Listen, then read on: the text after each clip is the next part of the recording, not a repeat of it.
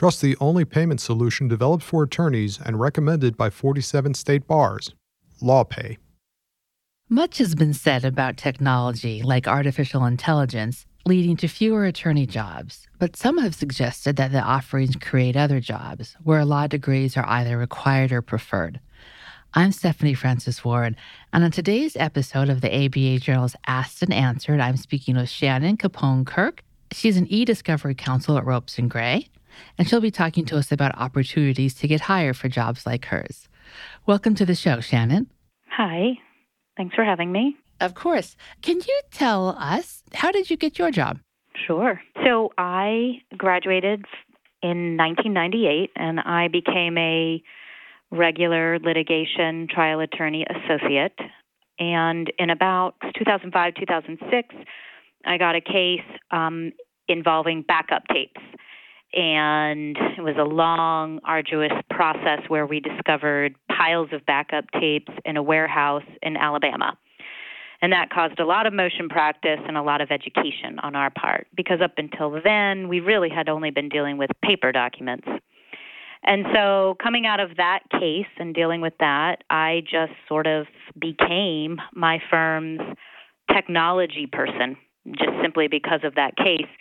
I um, then created our e-discovery committee at uh, my former firm, and then in about 2008, I continued being a trial attorney, of course. In 2008, I got an offer at Ropes and Gray to do only e-discovery and to lead their e-discovery practice here in Boston. And so I took it and stopped being a trial attorney, and now I just do e-discovery. I see. And I'm curious when you were an associate and tasked to work on the case with all of the tapes, did they say, Here, Shannon, you handle this? Or was this something that you're like, okay, they need a solution here, and this is new. Maybe I can step forward and help? Yeah, it was more like that. Back then, I was at a mid sized firm, so you just got assigned a case and you worked the case. And mm-hmm. I was the associate, and there was a partner. It's different, of course, if you're at a big AmLaw 100 firm where there's massive teams and distinct roles. Back then, in a mid sized firm, you basically just had to deal with a case, and whatever mm-hmm. came up, you had to fix it. So that's what happened in that case. We had stumbled upon piles of backup tapes, and the question on the table was are we really going to spend, or are we going to be forced to spend, all of this money to restore these backup tapes and review data that's on it? And were you someone who was interested in technology before this and you knew how to deal with these backup tapes, or you had to go out and learn? No, I had to learn. And how did you do that? Well, with that particular case, I had to learn what even a backup tape was and learn that data is compressed from its live environment and put onto back then physical tapes, and then learn how you would go about restoring those to an original operating system and what that meant, and then the costs associated with it. And to learn that, I had to work with experts in the field, you mm. know, forensic technologists. Just like if you went to law school, I mean, the the best analogy, and I use this all the time, is you go to law school and some become medical malpractice attorneys. And it's not because they have medical training, although some do, but but oftentimes you're just a lawyer.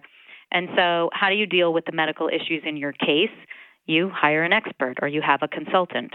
It's the same thing in mm-hmm. e-discovery. And when you were in the moment doing this, did you realize, hey, this might be really helpful to my career? Because there's not a lot of people who are doing this kind of work. Yeah, you know, at the time, as the case wore on, and, and we spent about a good nine months to a year going back and forth in motion practice on this because there was no law on it, and the state court judge, we were in Cook County, Illinois, ah. had nothing to go on. We had really no precedent. In the middle of it, the big bellwether e discovery case, Zubulake, came out of the mm-hmm. Southern District of New York at the time. And then that became, we had to revise our motion papers because of that case. Mm-hmm. So then I became uh, sort of knowledgeable about the only case law on the matter. And as it started to grow, uh, when we when we went from 2006 to, into 2007, I was then very interested in following then the cases that just kept coming.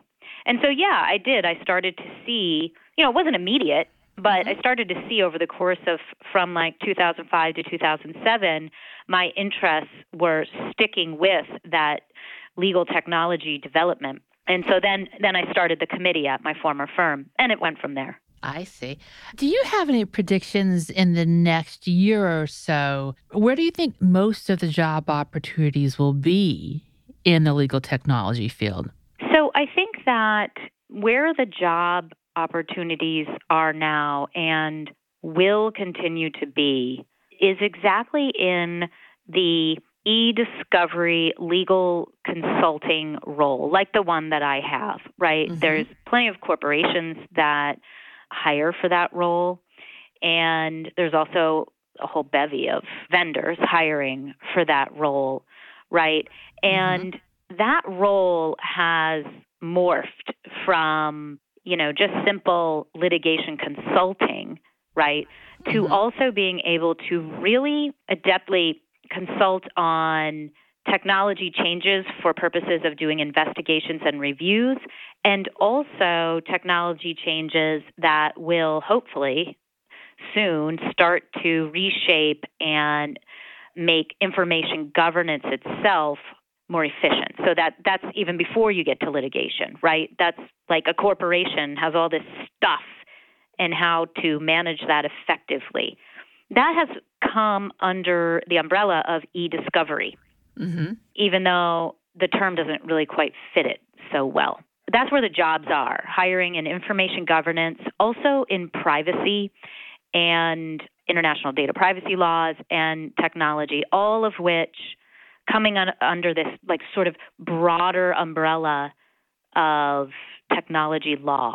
And do you think it's possible if you are a recent law school graduate to get hired for a job in this industry, or is it more common that someone like you who's been an associate for a bit and they get pulled over maybe to focus more on the technology aspect of the practice? You know, I just, um, and I've been consulting with a few companies about this exact question who's mm-hmm. right to hire, right? Uh-huh. So, I don't think that it's realistic or wise, actually, for law school graduates to think that they're going to get hired straight into the role of an e discovery attorney. And the reason for that is in order to be an effective e discovery attorney, you've got to learn what litigation is first, first of all, mm. right? You've got to learn what the life and you've got to live it. It's nothing you can read about in law school. The practical reality of litigation, right? And it's just something you have to do. And if you're going to be an effective consultant in this area, you've got to put in a few years of that with also keeping, you know, if what you really want to do is a technology law job, e-discovery, data privacy, data security, all of that. Of course, focus your initial years of practice on that. But as I've advised companies, it's just simply not useful to have somebody consulting on these issues who, who hasn't done the law, who hasn't practiced. I gotcha. We're going to take a short break. And when we come back, we're going to discuss tech centered LLM degrees and how much they matter when employers are hiring lawyers for technology jobs. Did you know that attorneys who accept online payments get paid 39% faster on average than those using traditional payment methods? With LawPay, the only payment solution offered through the ABA Advantage program, you can accept client payments online, via email, or in person, no equipment needed. Visit lawpay.com slash podcast to sign up and get your first three months free. And we're back. I'm Stephanie Francis Ward. And on today's episode of the ABA Journal's Asked and Answered, I'm speaking with Shannon Capone Kirk, e Discovery Counsel at Ropes and Gray. Shannon, you talked to us before the break about the importance of having some litigation experience before you start an e discovery job. I'm curious, seems like a lot of law schools are marketing LLM programs that focus in technology. How useful do you think an LLM in legal technology is towards getting a decent job? You know, like with any law school or any law school program, the reality is maybe it's a hard reality it oftentimes depends on what school you go to. You know, mm-hmm. that's one reality that I think nobody can deny. Getting an LLM in a tech legal program, you know, it might help you in having an edge on a firm that does cybersecurity, they might look at you more favorably and think, okay, this person would be really useful as a first year, second year associate in our data breach, data security cases, right? Mm-hmm. I do think that that could give you that extra added edge. So, sort of, I'm putting that under the umbrella of tech legal jobs. Is an LLM in technology law going to help you get an e discovery position?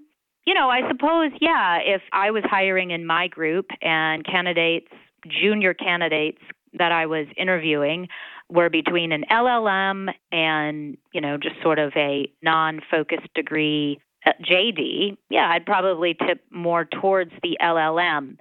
But to be practical here, I have never had that choice have to come up for me because if I'm going to hire a junior position, it's typically in the e-discovery world specifically and not so much in the wider data breach, data security, but in that more specific e-discovery world. If it's junior, then I'm really looking for somebody who's going to basically help me manage document reviews. And I'm going to guess that somebody who goes through the process of getting an LLM probably doesn't want to have such a narrow role as a junior associate. Do you have thoughts you can share with us about LLM uh, programs focused on legal technology that are well respected in your line of work? You know, I, I honestly I can't say that I have evaluated any in order to yeah. be able to give an opinion on that, informed sure. or otherwise. And I honestly haven't had conversations and maybe this is telling, I don't know. I haven't even had conversations with colleagues of mine in this position at other AmLaw 100 firms about LLMs in this field. It hasn't come up. What advice do you have for an associate who is doing litigation, like you were, who's interested in maybe switching her practice to e discovery or something in legal technology? What associates have done with me and my firm to get into this field is they seek out e-discovery counsel, which would be me, and typically firms have them, and just ask to work with that person on any given matters or to help with public speaking events, to help with research, writing papers get published. You know, really anything that throws you in the path of e-discovery counsel is going to get you some work and some experience. What has happened with a couple of folks who have done that at my firm is they get seconded to a corporation sometimes because mm. companies will come to us and ask for a seconded associate to do e discovery. And the first people I'll look to are those associates who have given me some concentrated time Mm-hmm. And some have gone on to be e-discovery counsel at major corporations. So I know that that works because that's what has worked. And that's really the best way to get into it, to get into that field. I'm curious if you are an attorney who has e discovery experience and that is known, is it common to be contacted by legal recruiters fairly frequently? Yes, I get contacted frequently. Mm. Can you tell me a bit about the pay range for less senior lawyers doing e discovery work? If it's at a private firm, is it comparable to what the associates are making? Well, it always depends on the firm, but speaking from experience, if you are a junior associate or staff member within an e discovery team and you're not doing wider litigation or other work within the firm, then you're typically considered firm staff or firm counsel or non partnership track. So we're talking about non partnership track. Mm-hmm. And those folks typically make less than right. your partnership track associates. But it's still a very good salary and it's still a mm-hmm. very good bonus at the end of the year. I'm curious too. If you are a more junior lawyer who can do e discovery, I'm wondering if maybe there's it might be a little bit more job security or maybe opportunities for you than a more mainstream associate? Well, yeah. I mean, there's no doubt that if you're doing well in an e discovery position, first of all, there's endless work and it just keeps growing.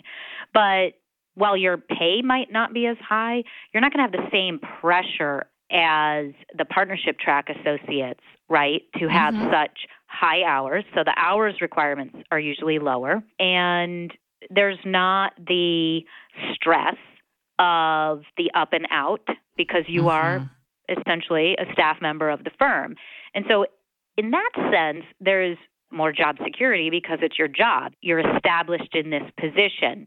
There may not be as much levels of promotion available. There's some, there's definitely levels of promotion, but typically you're not going to cross pollinate on over into the partnership track and become right. partner. It's the trade off, right, of that constant and steady security versus the sometimes grueling partnership track. Right. What attributes do you think one needs to be successful as a lawyer working in these fields? Well, number one, you have to be practical. This is the kind of job that you're not going to learn it by reading a thousand books. I mean, you'll be it'd be nice if you read a thousand books, but you have to be practical. Number one. Number two, you have to be efficient and find ways to do things efficiently using technology. Number three, you have to be a huge team player. You cannot be the kind of lawyer who is high and mighty, sitting in an ivory tower, commanding people to do things. There's many things you will not know in the technology field, and you must rely on your teammates who are litigation technology professionals, forensics examiners, etc. A lot of times you have to liaison with client IT professionals, and you've really got to be able to be the kind of person who can create a great team atmosphere to do it right. So those would be probably my top three practical, efficient, and a really, I know it sounds corny, but you really do need to be a really good team player, project manager kind of person. I see. And that's everything we have time for today. Shannon, thank you so much for joining us. Thanks for having me. Of course. And listeners, thank you for joining us too. If you like what you heard today, please rate us at Apple Podcasts. We'll see you next time for another episode of the ABA Journal's Asked and Answered.